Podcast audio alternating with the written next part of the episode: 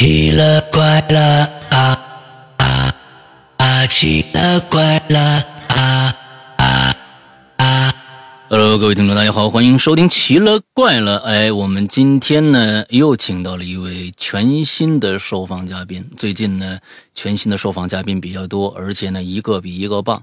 今天我们请到了一位名叫清风的小伙子，来，清风跟大家打个招呼。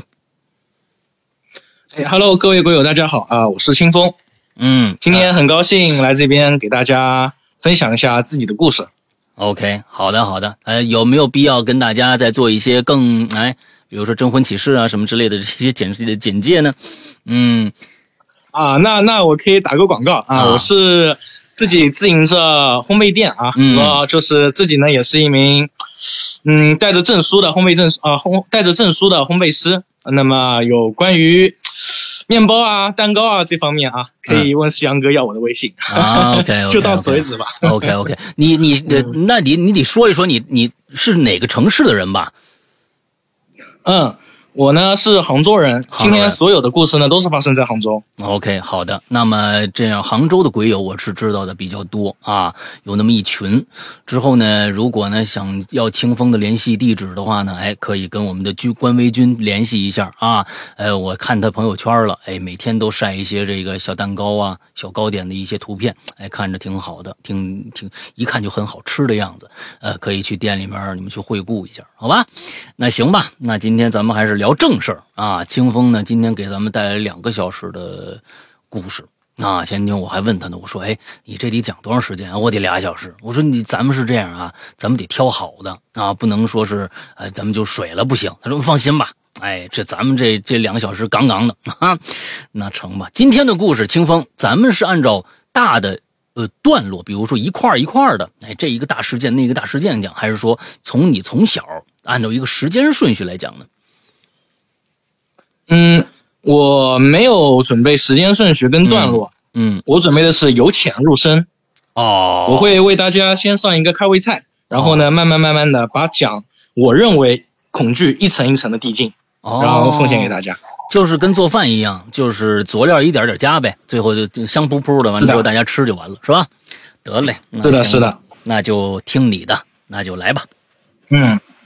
那也跟大家预告一下啊，就是因为我的故事非常的，就是都说嘛，在杭州境内，所以说会有非常明确的一个地点。那么大家也就是听听就行。嗯。那如果要去看呢，我也不反对。我觉得不可能每个人都跟我一样运气这么差。啊，OK。哦，那我是觉得啊，咱们在这这个地方呢，咱们要要是打个商量，就是说这个这地方如果真的觉得挺邪性的话，那我觉得还是要打个马赛克。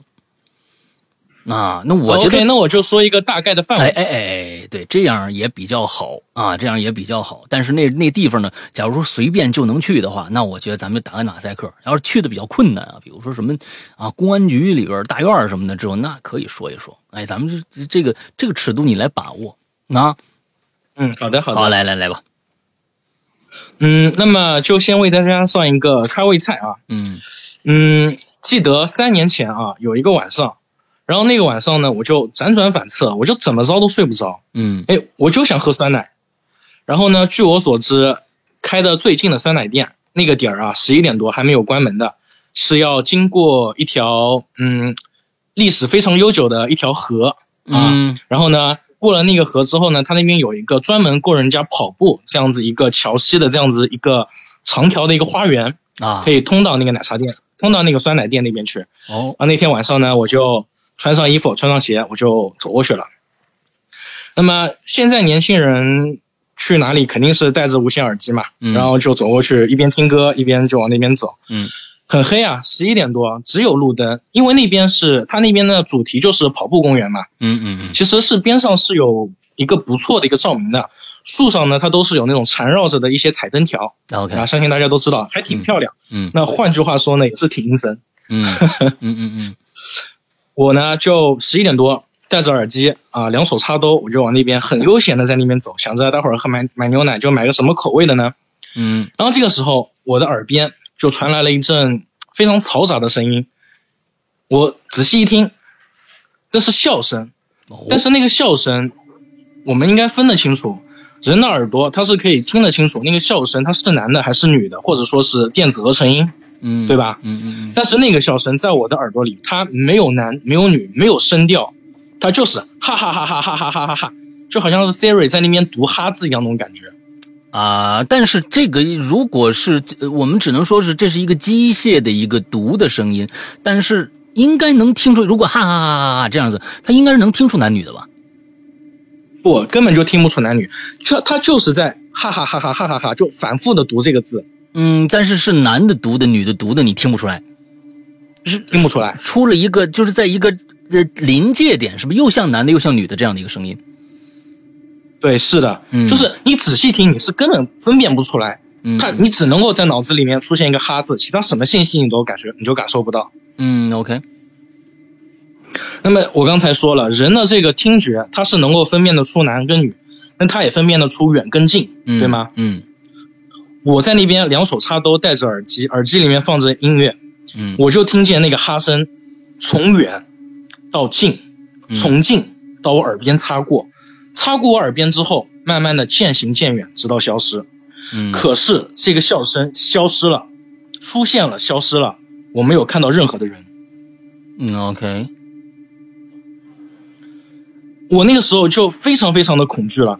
嗯。那么。我是我是因为我对灵异是非常有兴趣爱好的，我知道这个时候如果他是好兄弟或者说是一类奇怪的东西，嗯，我听到了他的声音，我是绝对不能让他发现我我听到他或者我感受到他的，不然他会跟着我的，嗯，然后我就继续非常僵硬的，啊两手插兜这样子往外走着，嗯，一直走到了一个非常亮的一个路灯下面，嗯，我掏出手机疯狂的给我那个时候能联系到的所有朋友发消息，就说我听到了哈哈的声音。但是我没有看到任何人，因为分享恐惧，你可以释放自己的恐惧。嗯嗯。然后呢，我有的朋友就说：“你快回家，你快回家。”我有的朋友就说：“啊，那不行，你快到灯灯光亮的地方去。”嗯嗯。我有一个朋友，他就他是特别二的那种人。嗯。他说他说了一句：“你莫不是看到了黑人？”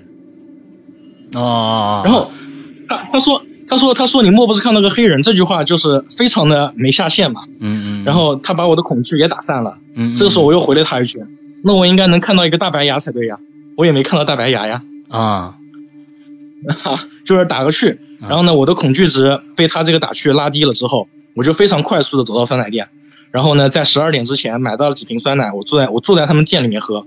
OK。然后这个时候，他们的工作人员看着我，然后就开始拖地了嘛。那拖地就是赶人了嘛，他们也要关门。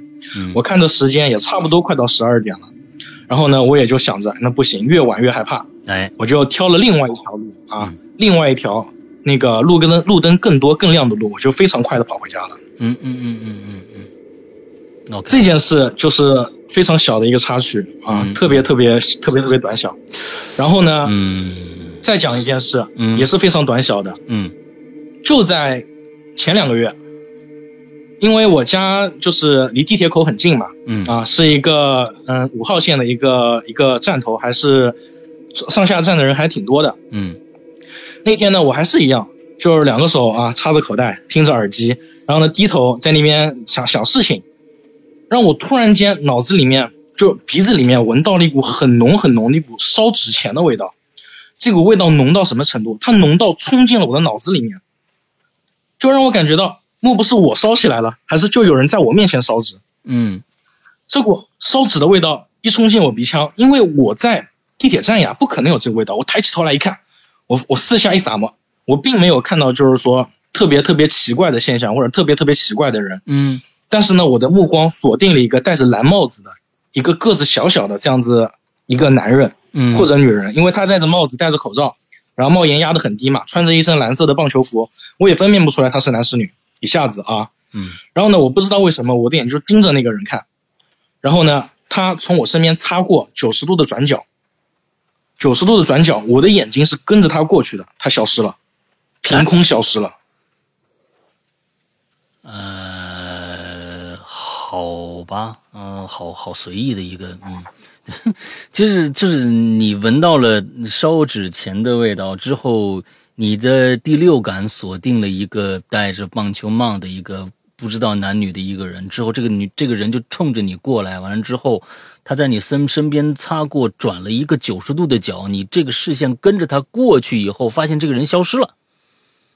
对他就是凭空不见掉了，在我视野里突的一下就消失了，那么我就再也找不到这个人了。那，OK，那是你是看着他消失的呢，还是说，就因为你是一直盯着他嘛，他转过九十度角，你也是跟着去的，那他在哪一刻突是突然在你盯着盯着，砰的一下就没了，还是说你没跟住，完了再扭过头去看，这个人已经消失了。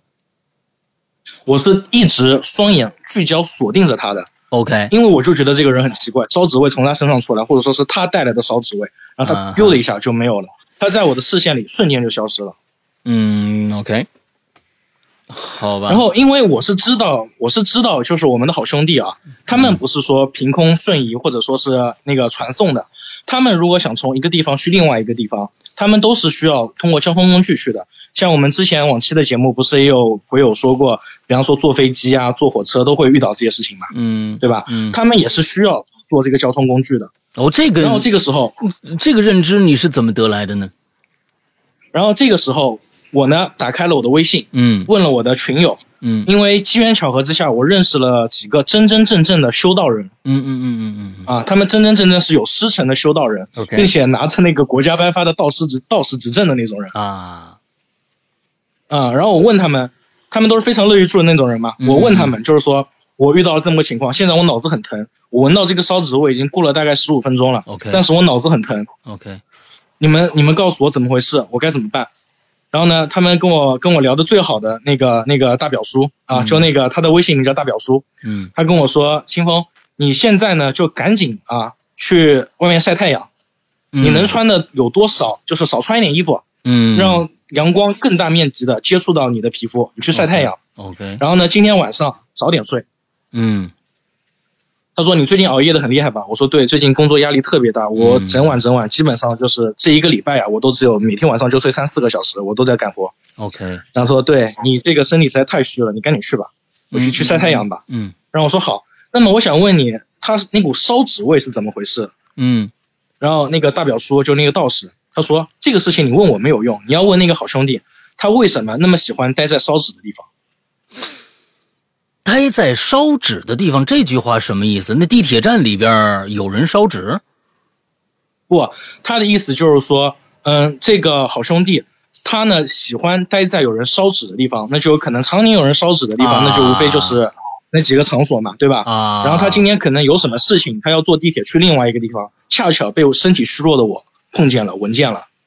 哦，他们也是要搭交通工具，这是我第一次听听这个呃有就是有定论的这么一个说法啊，就是说，啊，他们比如说出去国，哎，其实这个我觉得蛮合适的。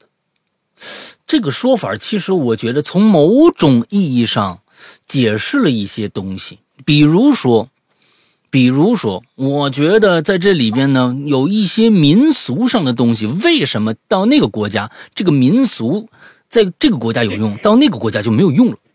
其实它并不是说好兄弟们就是就是同一种性质的东西，而是有区域化的，而他们要去到另外一个地方也需要啊长途跋涉，可能是吧？我不知道啊，我也我只能是呃这这个这个用用用用逻辑来来来思考这件事情。这是我第一次听说好兄弟他位移的话，他也需要坐交通工具，这是第一次听着。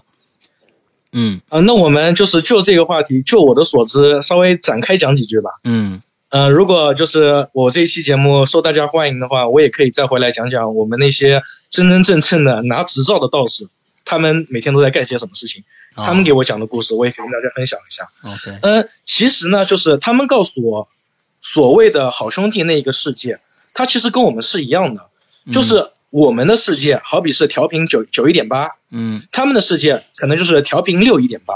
嗯，然后呢，我们这个人，他呢就是好比通过某一些禁制，比方说血缘，或者说遭遇了一些什么事情，嗯再或者说嗯，在某一些条件下达成了某一些啊，就在某一些情况下达成了某一些条件，嗯嗯嗯嗯嗯，他就可以，它就可以看到六一点八，嗯或者说六一点八在某一个时刻，OK 他就可以迁入到九一点八了。嗯明白那么它在某一个时刻六一点八迁入到九一点八，这这件事情是非常确定的。这是为什么呢？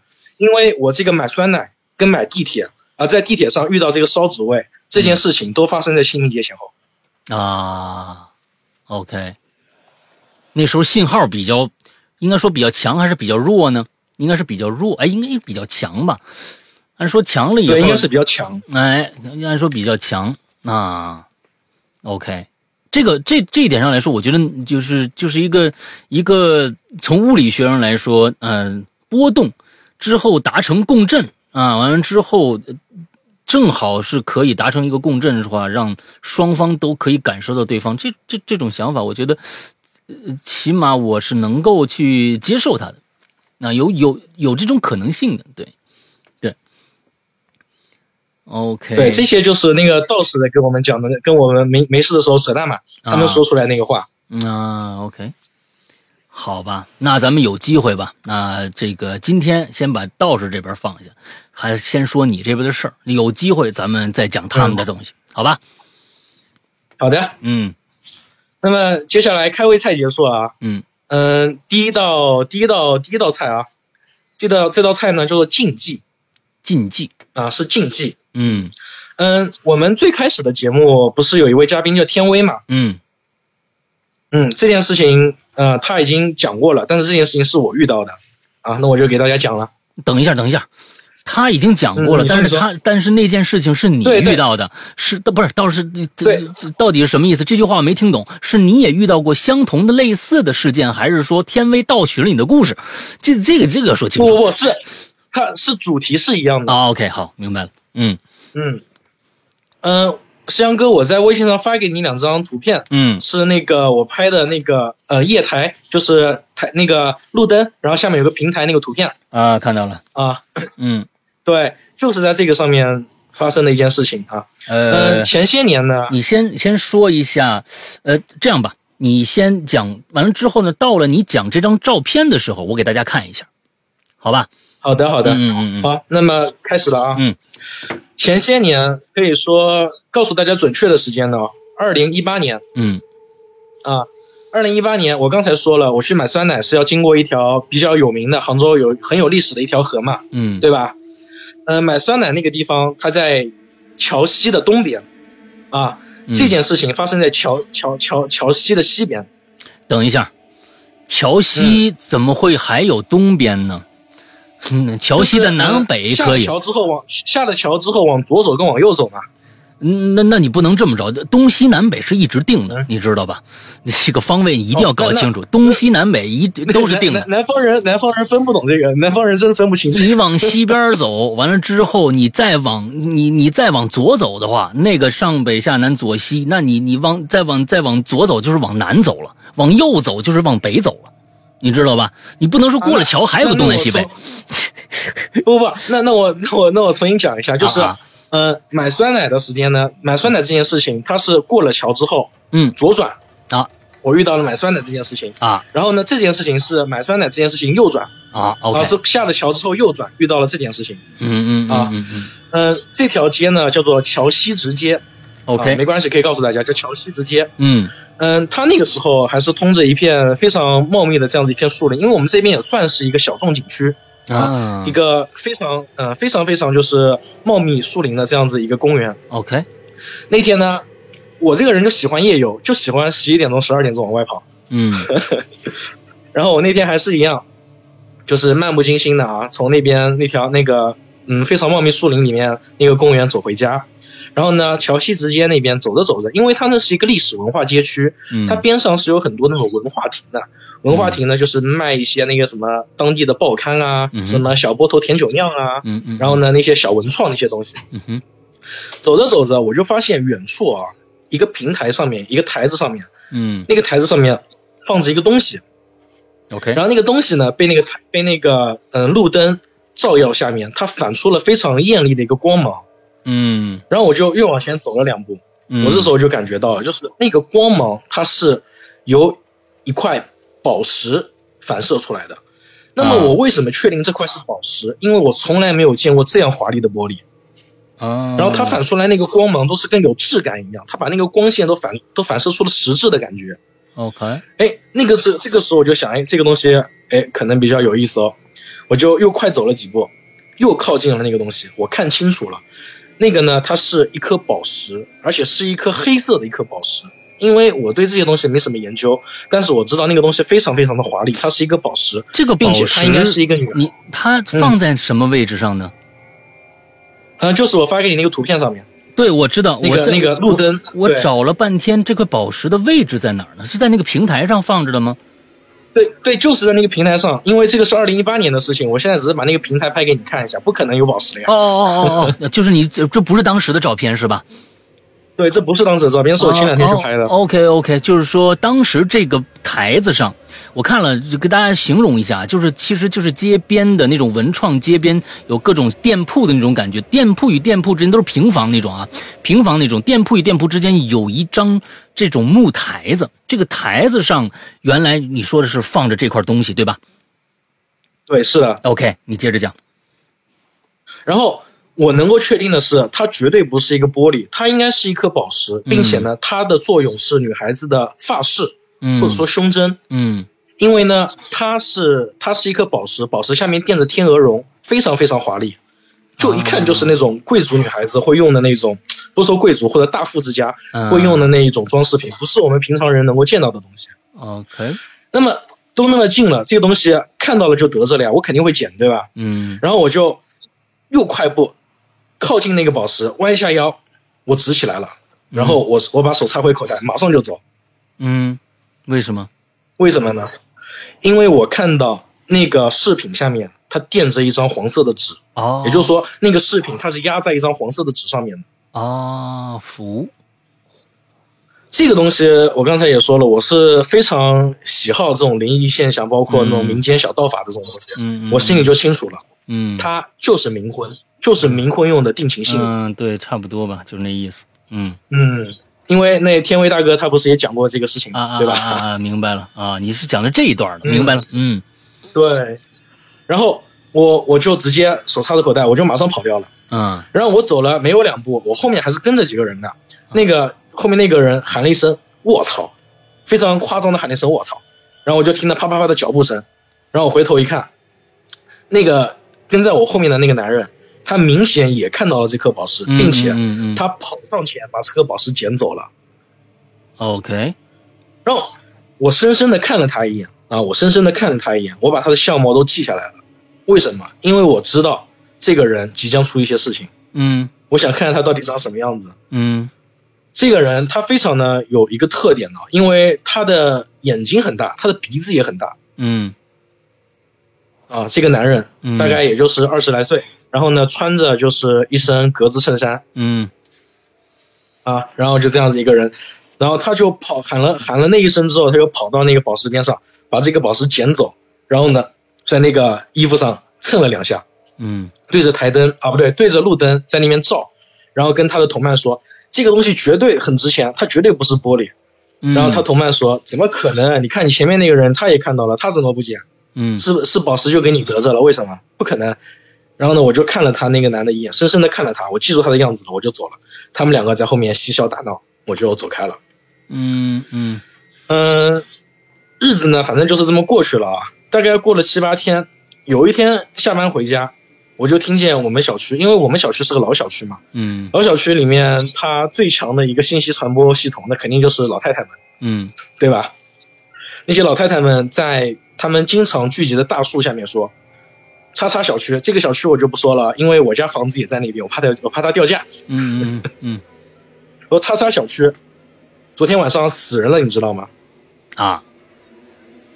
嗯，我听到这个话，我就凑过去，然后坐在他们边上，我就听他们说叉叉小区。嗯。对，听说昨天晚上跳楼死了一个男孩子，那个男孩子眼睛可大了，他跳到楼下，他掉到楼下，他眼睛还是睁着的。他还在笑，嗯，但是特别诡异的是，他从三楼掉下来，直接把自己摔死了，嗯，也就是小区里的老太太在那边传，在叉叉小区，嗯，有一个男孩子，有一个大眼睛的男孩子，晚上三楼跳下来，从三楼跳下来把自己摔死了，嗯哼，并且这件事情呢，还是上了幺八那个一八年啊，一八年的幺八幺八黄金眼，OK，是秋季的某一个时候，大家如果有兴趣可以去查一下，嗯。然后我听到这件事情，然后又听到了关键词“大眼睛的男孩子”，又是叉叉小区，嗯，那我必然我要去那边看一下，嗯，对吧？然后我就赶紧跑到那个小区，那小区很近的，就是离我家大概直线距离就两百米左右。嗯。然后我就跑过去看一下，然后我就跑过去，我问那个小区保安，我说，哎，那个那个保安师傅，那个听说这边前两嗯昨天晚上跳楼摔死人了，嗯，是哪一栋啊？嗯。那个保安说走走走，不不，这个没有没有的事情，这个跟你没关系，你快走。让我说我是叉叉楼叉叉叉叉号的那个业主，我叫什么什么什么，你查一下。我现在要知道那个跳楼的是几楼，是几栋啊？我嗯如果他离我近，他可能会影响我的房价。嗯然后那个保安他去查了一下，没错，的确是我是户主。嗯然后他就告诉了我，是跟你跟你那个房子隔了三四栋房子，是啊、呃二几栋的一个一个二级洞，他跳下来的那个小伙子。嗯，然后呢，那个小伙子听说啊，他已经就是做了六天还是七天的一个噩梦了，嗯然后每天晚上都在那边嘻嘻哈哈在那边笑，然后呢在那边梦游，然后梦游呢就是一定要自己开门，要开窗要出去。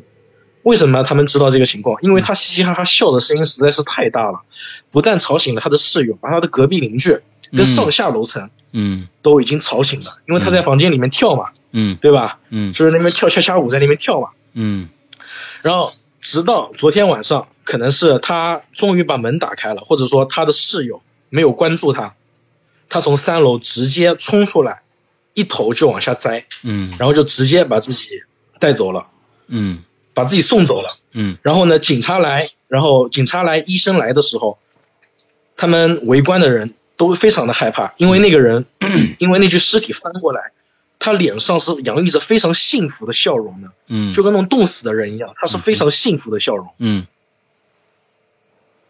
，OK，那我觉得就应该是这个小伙子了吧，大眼睛。嗯也不一定吧，啊，那最好不是嗯啊。嗯。然后这件事情之后，我们还是那条小溪直接，就是非常非常奇怪，嗯。因为你也你也知道，我说了我是杭州人，就是杭州我们这一边的怪谈，包括我们这一边常用的术法，民间术法，更多的还是就是说那种什么立筷子，或者说是喝符水嗯啊，我们我们这边用的更多的还是立筷子、滚鸡蛋、喝符水这种术法。嗯但是在那一个在那一个时间段，就是在二零一八年那一个时间段，我能够在桥西直街，还有呢我家附近有一些嗯不那么显眼的地方，看到好多的小纸片，然后上面画着一些符号，然后呢还有的是小纸片符号，再加上那一段话：天黄黄地黄黄，我家有个野哭郎，嗯，路过君子读三遍，一觉睡到大天亮。就是，嗯，我不知道这个这个东西，石阳哥肯定是知道，因为这个是北方那边常会用的一个做法。嗯对吧？嗯呃，可以跟大家大概大概聊一下啊。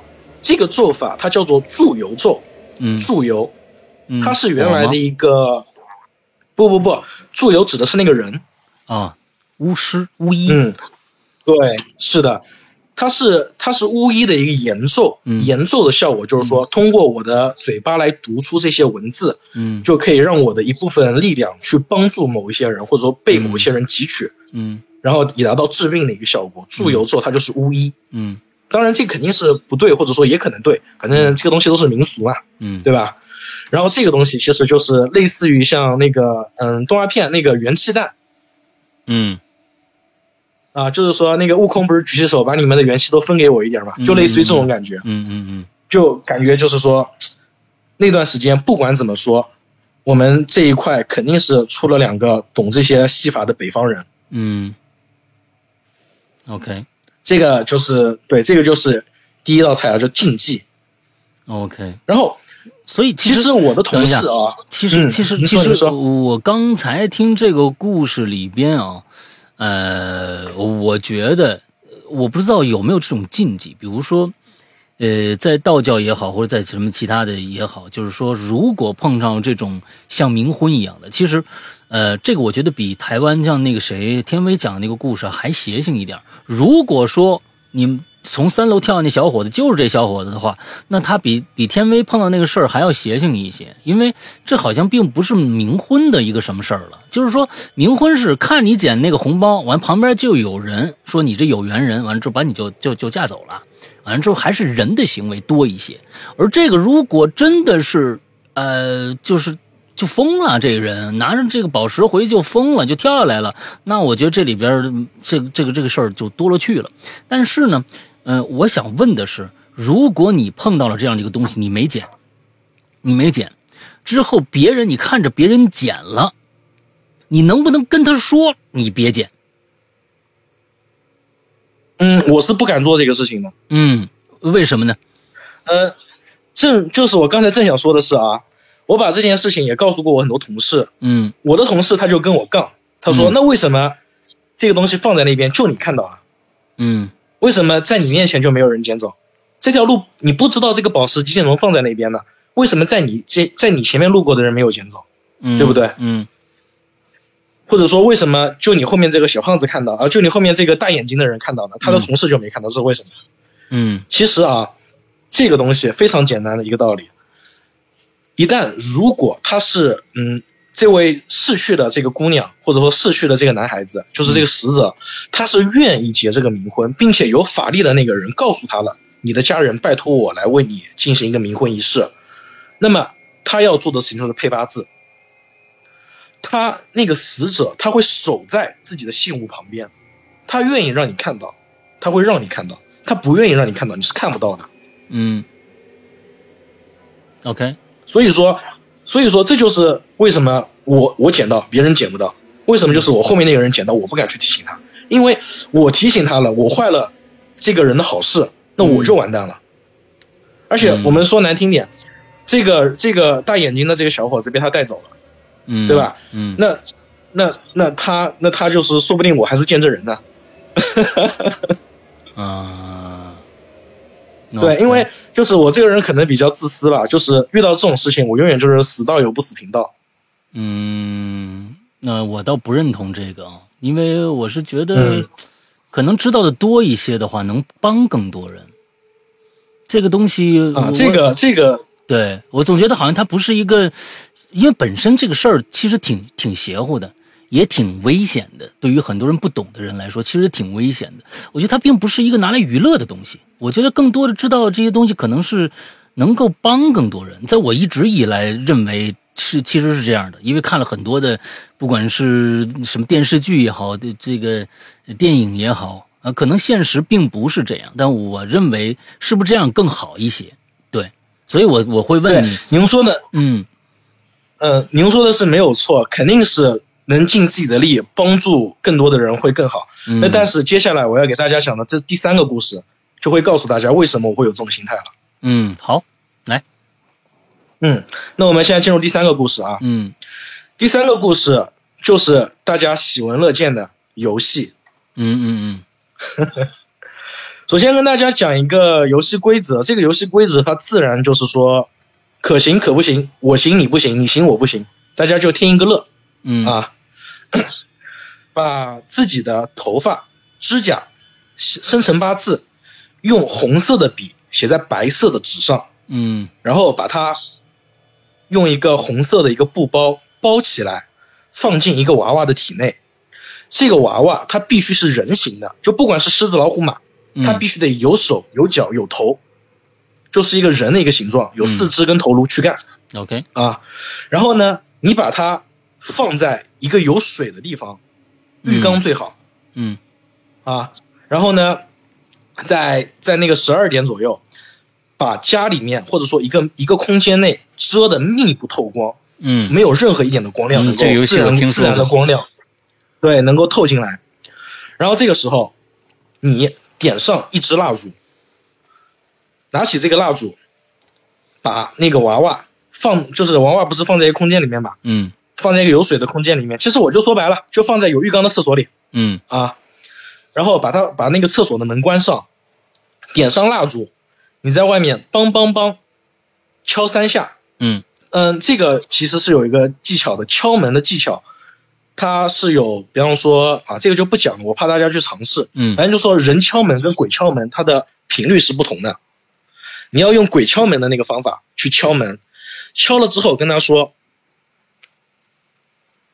跟他说：“讨厌鬼，讨厌鬼，我们来玩个游戏。现在你来藏，我来找，找到了，我实现你实现我的愿望，没找到，我实现你的愿望。嗯，讨厌鬼，讨厌鬼，游戏开始。然后你跟讨厌鬼说完游戏开始之后，你就得回你的房间，或者说回到另一个房间，嗯关上门，然后呢，把蜡烛放在你的脚边，或者放在放在一个安全的地方啊，没有安全的地方，你不会去碰到它的地方。然后呢，闭着眼睛从一数到二十，嗯数完之后，你就得拿着你点的那个蜡烛去找讨厌鬼，在蜡烛熄灭之前，你能找到讨厌鬼，讨厌鬼他就会按照之前立下的约定帮你实现一个愿望。，OK，如果你找不到讨厌鬼，那么你也得按照你之前定下的约定，你为讨厌鬼实现一个愿望。那么你的愿望，讨厌鬼能不能替你实现，我不知道。但是讨厌鬼的愿望，你是必须得替他实现的。嗯嗯，然后呢，这个就是一个游戏规则啊。，OK，我跟大家这么详细的把这游戏规则讲了，那我肯定是玩过嗯啊。那一年我十八九岁，我跟我那几个狐朋狗友啊，跟另外一个男孩子是学美术的，嗯，是一起玩的这个游戏。我们就是因为是他邀请我玩这个游戏的，我是抱着一个非常戏谑的这样一个态度，我就知道他肯定要吓我。嗯我每天跟他讲这些神啊鬼啊的，他肯定不服，他要吓我啊。然后呢，我们两个就是就是在一起啊。他把他的长头发，那个男孩子留长头发的啊，他把他的长头发剪下来，手指甲剪下来，生辰八字剪那个写用红笔在白纸上写下来，然后呢拿了一个红色的布袋嗯啊，红色的布包塞进了他一个那个就是那个嗯。死神，死神不是有一个嗯有一个那个那个那个那个狮子嘛？嗯嗯嗯，他把那个塞进那个狮狮子的那个玩偶里面去了。那也不是个人形的，我们把它，那个狮子是人形的，死神里面那个狮子是人形的，哦哦那个动画片，，OK OK，嗯，然后然后塞进塞进去之后啊，然后呢把它丢到那个那个那个洗手间里面去。他们家条件挺好的，他们家洗手间是有一个浴缸的，嗯然后浴缸呢放了半浴缸的水。嗯。啊，然后我们把那个狮子就放在了马桶盖上面，把马桶盖合上了，放在了马桶盖上面。哦，不一定要泡在水里。对，不一定要泡在水里，但是那个水应该是作为一个媒介来使用。啊啊啊啊，OK，然后就是把它把把它放在了马桶盖上面，然后我们就关上门，两个人点上了一支蜡烛，嗯，然后在外面用传说中鬼敲门的方法敲了门，念了咒，然后呢回到了他的房间里面去，我们两个人闭上眼睛，然后数一到二十，一到二十数完之后，然后呢我们打开房门，走出去，在他家里面喊讨厌鬼讨厌鬼，你藏好了吧，我们来找你了。然后我就是不知道为什么我有这种灵感，我就觉得他是要耍我，我要看看他到底怎么样一个一个那个一个一个方法嗯啊，我就觉得他可能在那个他的浴室里面藏着人了，嗯然后我就直奔他那个浴室，把门打开。我刚才说了，那个狮子它是放在马桶盖上面坐着的，对吗？嗯，那个狮子现在在浴缸里飘着，哦，对。然后我还是很戏谑，我就把他喊过来，快快快快快，你的讨厌鬼找到了。嗯，你的好帮手也也该让也也该让我看看是谁，是小董还是小刘？就是我们另外两个狐朋狗友嘛。嗯嗯嗯啊，然后他就说什么小董小刘，你真的觉得我在找人耍你啊？我真的是在某某网站上面看到这个消息，我觉得你胆子大，我跟你试一下，我好奇啊。啊，然后我说，那你试就试了这么个东西啊，从马桶盖上面到了浴缸里面啊，就试了这么个东西啊。然后他反正就是，他就是他的态度就是很很很有点害怕，但是呢又有点要那个在我面前逞强的那个意思，啊，就是不服。他说那他就是在那边，他就藏在那边了嘛，你找到那么好了，你看要怎么样嘛？就这样子说，啊，然后我就非常戏谑的，我就把那个狮子拿起来了，但是那个狮子拿在我手上的那一刻，我就感觉事情有点不太对劲了。嗯。因为那个狮子啊，它入手它非常非常的冰凉，嗯，但是它不是说那种泡在冷水里面冷水的冰凉。那个狮子在冷水里面泡了最起码半分多钟，因为我们不是在那门口吵架嘛，嗯两个人扯了最起码半分多钟。照道理说，一个布娃娃它泡在水里半分多钟，它怎么样它都会湿一部分，对吗？嗯嗯嗯。那个那个狮子它是一点都没有湿的，哦，并且捏在手上的感觉，它是像那个狮子就冰就丢在了冰箱的那个急冻那一栏里面，嗯，冻了那么个几个小时，再拿出来那种干湿干湿的一个状态。啊，明白。哎，对，干冷干冷，刚说错了，是干冷干冷的一个状态，捏在手里。嗯嗯嗯。让我说。你这个是怎么做到的？你怎么把这个东西做的这么干冷干冷的？然后他就一脸就是就是非常惊恐的眼神看着我，他也摸了一下嘛，就一脸非常惊恐的眼神看着我。我还是不信邪，我说这狮子你是不是掉包了？是不是掉包了，孙子？然后我说这个东西他肚子里那个是我写的，我的字那么丑，你肯定肯定不是你写的那一张。然后我就拿剪刀嘛，我们那时候已经把灯打开了啊。你等一下，拿剪刀。这里面有一个要有一个信息要补充一下，你当时说剪了他的头发、他的指甲和他的生辰八字放到里边去，你也放了吗？当时你没说。不不不，就是他的生辰八字是由我来写的，我没有放。哦，是你的写的字儿，是吧？对，是我写的字儿。OK，好。就我怕我我怕他我怕他掉包嘛，这个是我的方法嘛，是我验证真假的方法嘛。OK。然后我就我就开了灯之后嘛，我就走到厨房拿剪刀把那个狮子的肚子剪开，嗯，然后拿出了那个包，那个包，它的头发跟指甲都没有变，但是我刚才说了是拿红笔在白纸上面写的，对吗？嗯嗯那张白纸变成了黑纸，no，嗯，但是字是我的字，嗯嗯嗯，变成了黑纸红字儿，对。然后就是那个红字在黑纸上面是看不出来的，真的看不出来。嗯。但是就是说你透着光，你能够看得到一点点，就那个就我那两个丑字，就那个痕迹是看得到的。嗯嗯嗯嗯嗯嗯。然后我就跟他就是再对视了之后，就是沉默了一会儿，然后我说那喝酒去。然后我们两个去喝酒了。嗯。然后一直在外面待到第二天白天，我们把所有的窗帘全部都拉开，所有的窗户全部都打开，让阳光照射进来。嗯。然后那个家里面又照了一整天。嗯。然后他他才敢回家住，然后我也就回家了。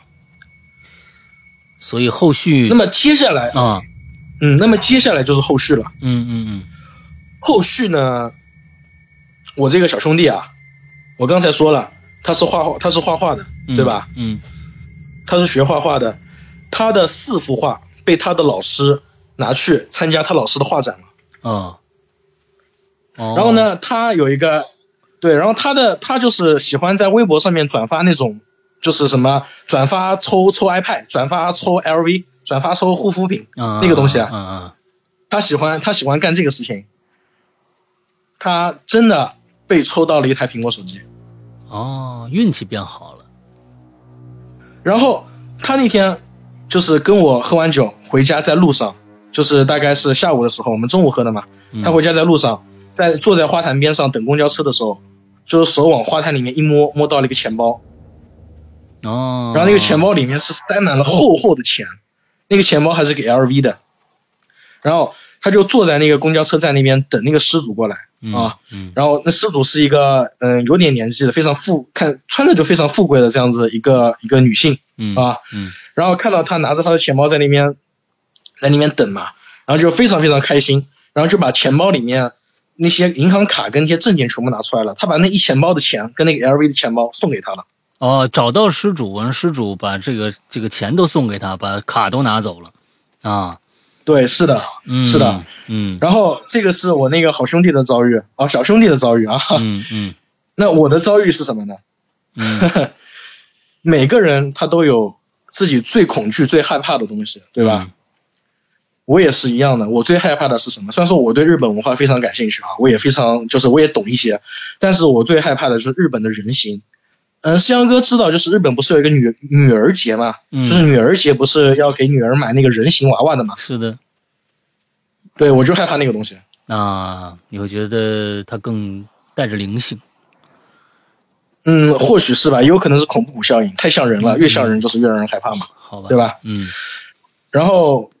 我很少做梦，嗯，但是自从他开始参加画展捡钱包那个时候开始，我就开始做梦，嗯，我我那个时候嗯，还没有像现在这样子会去讲课啊。我那个时候就只是一个一个一个一个留了一个那个，反正就是不务正业的这样子一个人。嗯啊，然后我晚上睡觉，我那梦是我到现在还记得，我穿着一身白衬衫，然后呢穿着一条那个就是那种西装裤，然后把衬衫勒进裤子里面，就是那种你能够在那种电视剧里面看到那种古板的老师的形象。嗯啊，我在那边讲课，我在拿着那个教教棍指着那黑板，然后说了些什么，然后转身啊写了几个写了几笔板书，回头一看，我那个教室底下坐着的那四十多个学生，那一整嗯那一整个课堂的学生，全部都变成了人形，，OK，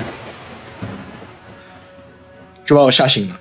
这是第一个梦，嗯。第二个梦，还是我还是一个老师，嗯还是那副装扮，白衬衫、西装裤，嗯一个一个那个大皮带。嗯然后，但是我没有在讲课，我坐在办公室里批改作业。嗯我前一秒还在跟我的同事讲，你看，你看这个学生学了点什么东西，这种题都会错。然后低下头画了个叉，再抬起头来，那一办公室的同事全都变成了人形。嗯我又被吓醒了。然后过了两天还是做梦，这回梦到我就更加清楚了，我依旧是那副装扮，白衬衫、西装裤、大腰带，但是我这个时候站在了教，就是站在了教务处里面。嗯。为什么我知道那教务处？因为就是周星驰有本电影是《逃学威龙》，嗯。他那个那个那个那个那个配角叫秦沛，嗯。秦沛演的那个教教务处主任，嗯。就是那个教务处主任，一模一样的装扮，一模一样的面容就是那个秦沛在电影里面的扮相，站在我面前在数落我，嗯嗯嗯。然后嗯，然后我我我可能是觉得有点烦，我闭上眼睛歪了歪头，头再转过来睁开眼睛，那个秦沛的教务处主任变成人形，，OK，就把我吓得，后来就是这三四个梦一做过之后，他把我吓得我晚上不敢睡觉，嗯，然后我也说过，这些梦是连续着三四天做的吗？对，是连续的三四天做的，嗯在在那么大概大概四五天的时间内，我就把这三四个梦全部做完了。嗯嗯然后我也说过，我稍微懂一些戏法，啊、技法对吧？我就我就我就拿了拿了我爸杀鱼，就是我们家自己做菜杀鱼嘛，新鲜嘛。嗯我我拿了我爸杀鱼的那个刀，心细心心细的要死，我放在我枕头下面我睡觉没有用。嗯然后后来就是说那些梦，他从我非常记得清楚的这三个梦，慢慢变成了我次一级害怕的东西。梦里出现了什么大蜘蛛，嗯嗯嗯，然后出现了什么蜡像，嗯就是我次一级害怕的东西，就每天都能把我折磨的不敢睡觉，睡着了就是迷迷糊糊就能醒过来那一种。OK，然后在枕头下面压的剪刀都没有用。嗯然后呢，我那个我那个小兄弟他打电话过来了，来来来，出来喝酒，出来喝酒。我我我捡了个钱包，那个那个那个女人把钱把钱全部给我了，我们今天吃顿好的。嗯然后他打电话给我了，然后我跟他说了我最近遇到的事情，然后我们两个相约啊，去了杭州。杭州就是嗯，大家知道灵隐寺，大家是比较清楚的啊，嗯，就是比较有名嘛。对，然后但是但是我们去的不是灵隐寺，因为那个地方实在是太有名了，就可能不见得就是有多大的一个就是有人能帮助我们，嗯。对吧？然后我们去的是中天竺的法净寺，嗯。我们去那边去那边解惑。那个时候法净寺几年前，那个时候我才十八岁，呃，可能是六七年前吧。那个时候法净寺是需要十块钱门票，现在不太清楚了，因为上一次我跟我女朋友去的时候在装修。啊啊。嗯。然后我们去了那个法净寺，然后我们进去之后，我往那个功德箱里面，就是拜了佛之后，我往那个功德箱里面投了钱，嗯。投了钱之后，我想向那个和尚他要一个，就是说一个那个一个祈福过的这样子一个跟哈达一样的一个东西，嗯嗯。然后其实就是那个经书抄成一个哈达一样的一个东西，嗯然后那个时候那个和尚是一个挺老的一个年纪挺大的一个法师，嗯然后他看了我一眼，他说：“小伙子，你先不要拿这个东西啊，你拿着我的牌子。”然后他从怀里面掏出了一个小木牌子给我，他说：“你去后面，啊，你去后面那些我们住的地方，去找一个叉叉师傅，去找一个叉叉大师，你去喊他，嗯他会帮助你的。”他就直接跟我说了一句：“会帮助你的。”嗯啊然后我跟我我跟我小兄弟对视一眼，看样子来对了。嗯然后我们两个就听他的话，就去了嘛。然后就去去了之后，就是经过一个一个小师傅的一个引路，我们就见到了那个师傅。那个师傅说，就看了我一眼，就直接说：“孩子，少熬夜，多睡觉，少喝酒，多行善事。”嗯。然后我我就点头，然后我就我就点头，我说：“是的，师傅，那我现在该怎么办？”他说：“你是进行了什么仪式吗？”嗯。然后我就把那些事情告诉他了。他说：“你。”不应该干这些事，嗯，你是顶着佛珠出生的，你知道吗？我说我妈跟我说过，我知道，就是什么叫顶着佛珠出生的，嗯，就是说我在我妈肚子里面脐带啊是绕着脖子一圈的啊，然后就因为这件事情，我是差点没有活，我我是差点没有来到这个世界上，因为我从我妈身体里出来的时候，就是那个脐带差点把我憋死。OK，嗯，他说你是带着佛珠出生的，你知道吗？然后我说我妈跟我说过，他说你。不应该干这个事情，这个是，他这个是你的朋友，他是普通的命，嗯，他冲过来那个阴气，他可以转化为财气，但是你不行，你会受到惩罚，嗯，然后我说那就是我该怎么办？我现在接受到惩罚了，我该怎么办？嗯，然后他说多晒太阳，嗯，多晒太阳吧，嗯，然后呢，每天每天就是。自己想想办法啊，自自己就是想想办法，多想一些积极善良的事，看到一些能帮的事情去帮一下，多晒晒太阳。嗯，没什么可解的，没有那些你想那些仪式，那些那些是没有的。嗯，然后呢，再遇到这种事情，你呢不要插手啊，因为你不知道后果会怎么样，你也不你也解不了，你只是跟一个跟一个游魂玩游戏签订了契约。你现在就懂得了什么叫做恐惧了。那如果真的你遭遇上一些，就是有能耐的人，因为你的这个命格，你的这个长相是会遇到这些东西的。嗯，他就这么跟我说，他说你最好自己注意一点。我就只能跟你说到这里了。然后多晒太阳，多行善事，多想一些美好的事情。嗯。然后这次我从那个山上下来，我就我呢就是吃了三四天的素啊。然后呢，就是也也经常会就是家里面做一些小东西，然后呢就是送给送给附近那些老人吃，然后呢就是家里面开饭店的嘛，然后呢清洁工什么的呢，也就是跟他们免费，就这样子了。然后过了一段时间，我就的确是睡得好了，这样子。嗯，这件事情呢，也就是到此结束，它没有什么解，但就是说我玩了这样子一个游戏，然后让我惹上了这样一个事情，并且呢就说激发了一点我的命格。让我现在就是能够更加看清楚这些东西。嗯，OK。那所以我觉得听你这个故事，呃，这这两个故事，嗯，下来，首先我是觉得啊，嗯，像清风呢，这个我觉得他是命里面带这个东西，他可能即使是现在他年轻的时候遇到过这些事情，但是他现在依然对这些事情。抱有很浓厚的兴趣，那我也知道，在听我们节目的很多人啊，可能对这方面的事情呢，呃，他不仅仅是感兴趣了，而且是想去尝试。所以，其实呢，我们在做了这么多的节目以后，我发现啊，嗯，其实这个好的不灵，坏的灵的时候多，基本都是好的，好的不灵，坏的灵，嗯。所以，请大家呢，千万不要去尝试这类似的各种各样的，你信也好，不信也好。有一些人更是，有一些人吧，还抱着说：“哎，我看看他是真是假啊，我来试试。”有些人抱着说他肯定是假的啊，我我就要再来来来验证一下我胆子到底有多大。其实不管怎么样，都不要去尝试这些东西，因为很无聊。因为在我来我认为来说，其实，嗯，这个东西带给你不了更多更。更多的什么其他的，除了刺激以外，其他的一些体验。但是这个刺激你自己带来以后，你不知道是好是坏，你到底能不能应付得了？所以我真的是建议大家，绝对不要去尝试任何的，包括最简单的笔仙也好，还是刚才我们说的，还是上个星上一次我们说的四角游戏，各种各样的东西，不要去尝试，真的没什么意思。我想跟大家说这个。所以其实清风也是，嗯。对方的那个，你们那天其实你们那天玩的这个游戏啊，我记得它好像是西方的一个游戏，不是东方的游戏。我怎么是？其实，世阳哥啊，就是我我对这些东西您也知道，我有些研究，我可以就大概的跟大家说一下啊。嗯。我们这边东方就包括四角游戏，在日本叫做米贡婆。嗯。然后呢，我们的笔仙在韩国不要说了，韩国人还在跟我们称称这个笔仙的这个起源，嗯，对吧？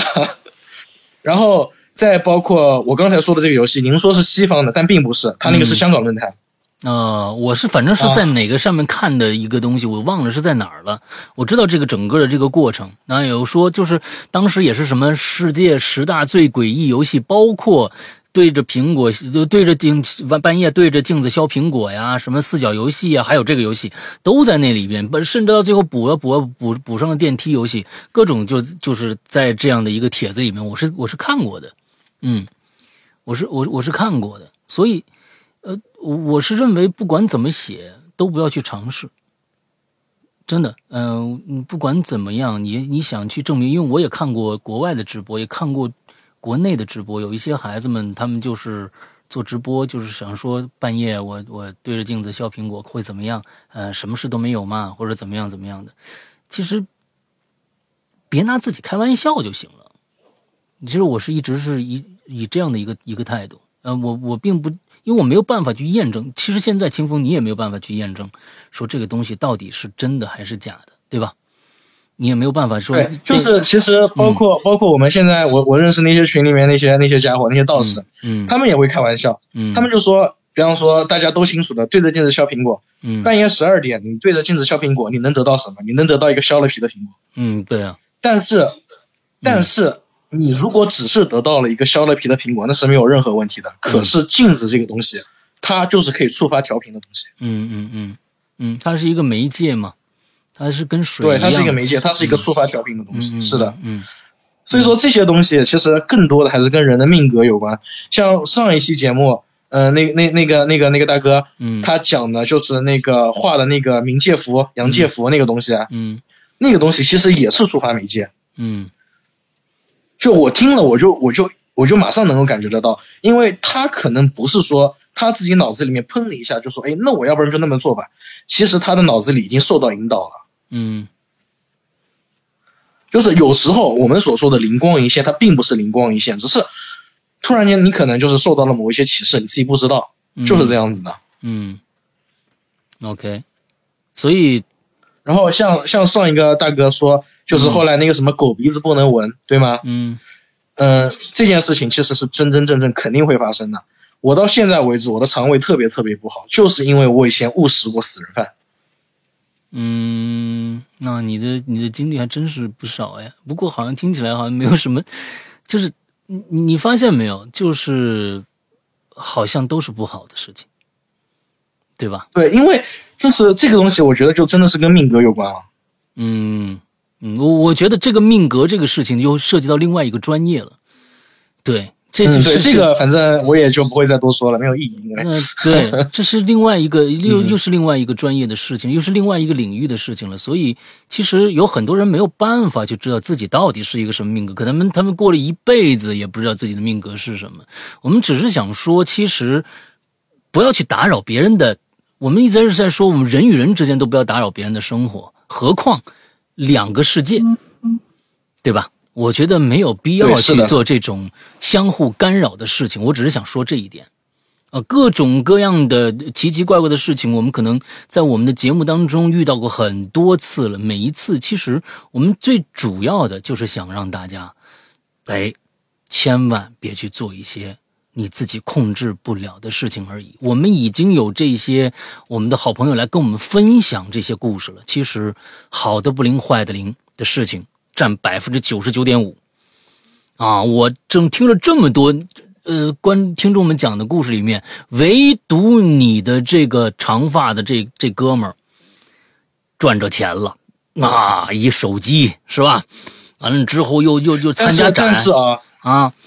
嗯，但是我这哥们儿现在已经转行了。嗯，他画不了画了，他没有灵感了啊。对，所以我是觉得，嗯，所有这些事情，不管好的与坏的，关键是会给我们造成一个非常非常重大的一个心理暗示。这个东西，我们不管说呃，用玄学的角度也好，还是用科学的角度也好，如果你做了某件事情之后来的全是好事儿，可能跟你做的这件事情完全没有关系，你也会归结到这个上面上面去。但是呢，如果来的是坏事你也会归结到那个上面去。不管好与坏，人生其实就是起起伏伏，有时候，呃，就是这段时间就要好了，过一段时间就要差了。你什么都不做的话，这是人生；你做了的话，有可能你认为我靠。我没有做功课啊，啊，我不虔诚了，我我我怎么样？我必须要去补啊，这就坏了。其实他就拿到了一个外界的所谓的一个东西，感觉上我那个东西可以变成我人生的一个嗯一个支点。那并不是说我去就正常的过我的日子就好了，反正这些来的这些事情有好有坏，我也都认。啊，他有时候可能会变得往这个方面发展。如果往这个方面发展，我觉得对大家可能过日子的时候就多了一层其他的一些心理作用，啊，这样不好。我觉得这样不好。呃，OK，清风，咱们嗯，第一个小时一共讲了四个故事，先做一个段落，完了之后呢，呃，听录播的朋友，这个星期咱们到这结束了。听看咱们直播的，咱们马上这集结束以后，接着进行下一集，好吗？好，各位鬼友，那么一定要过好自己的生活，不要去 太过于好奇一些东西。那么大家下期再见，拜拜。嗯。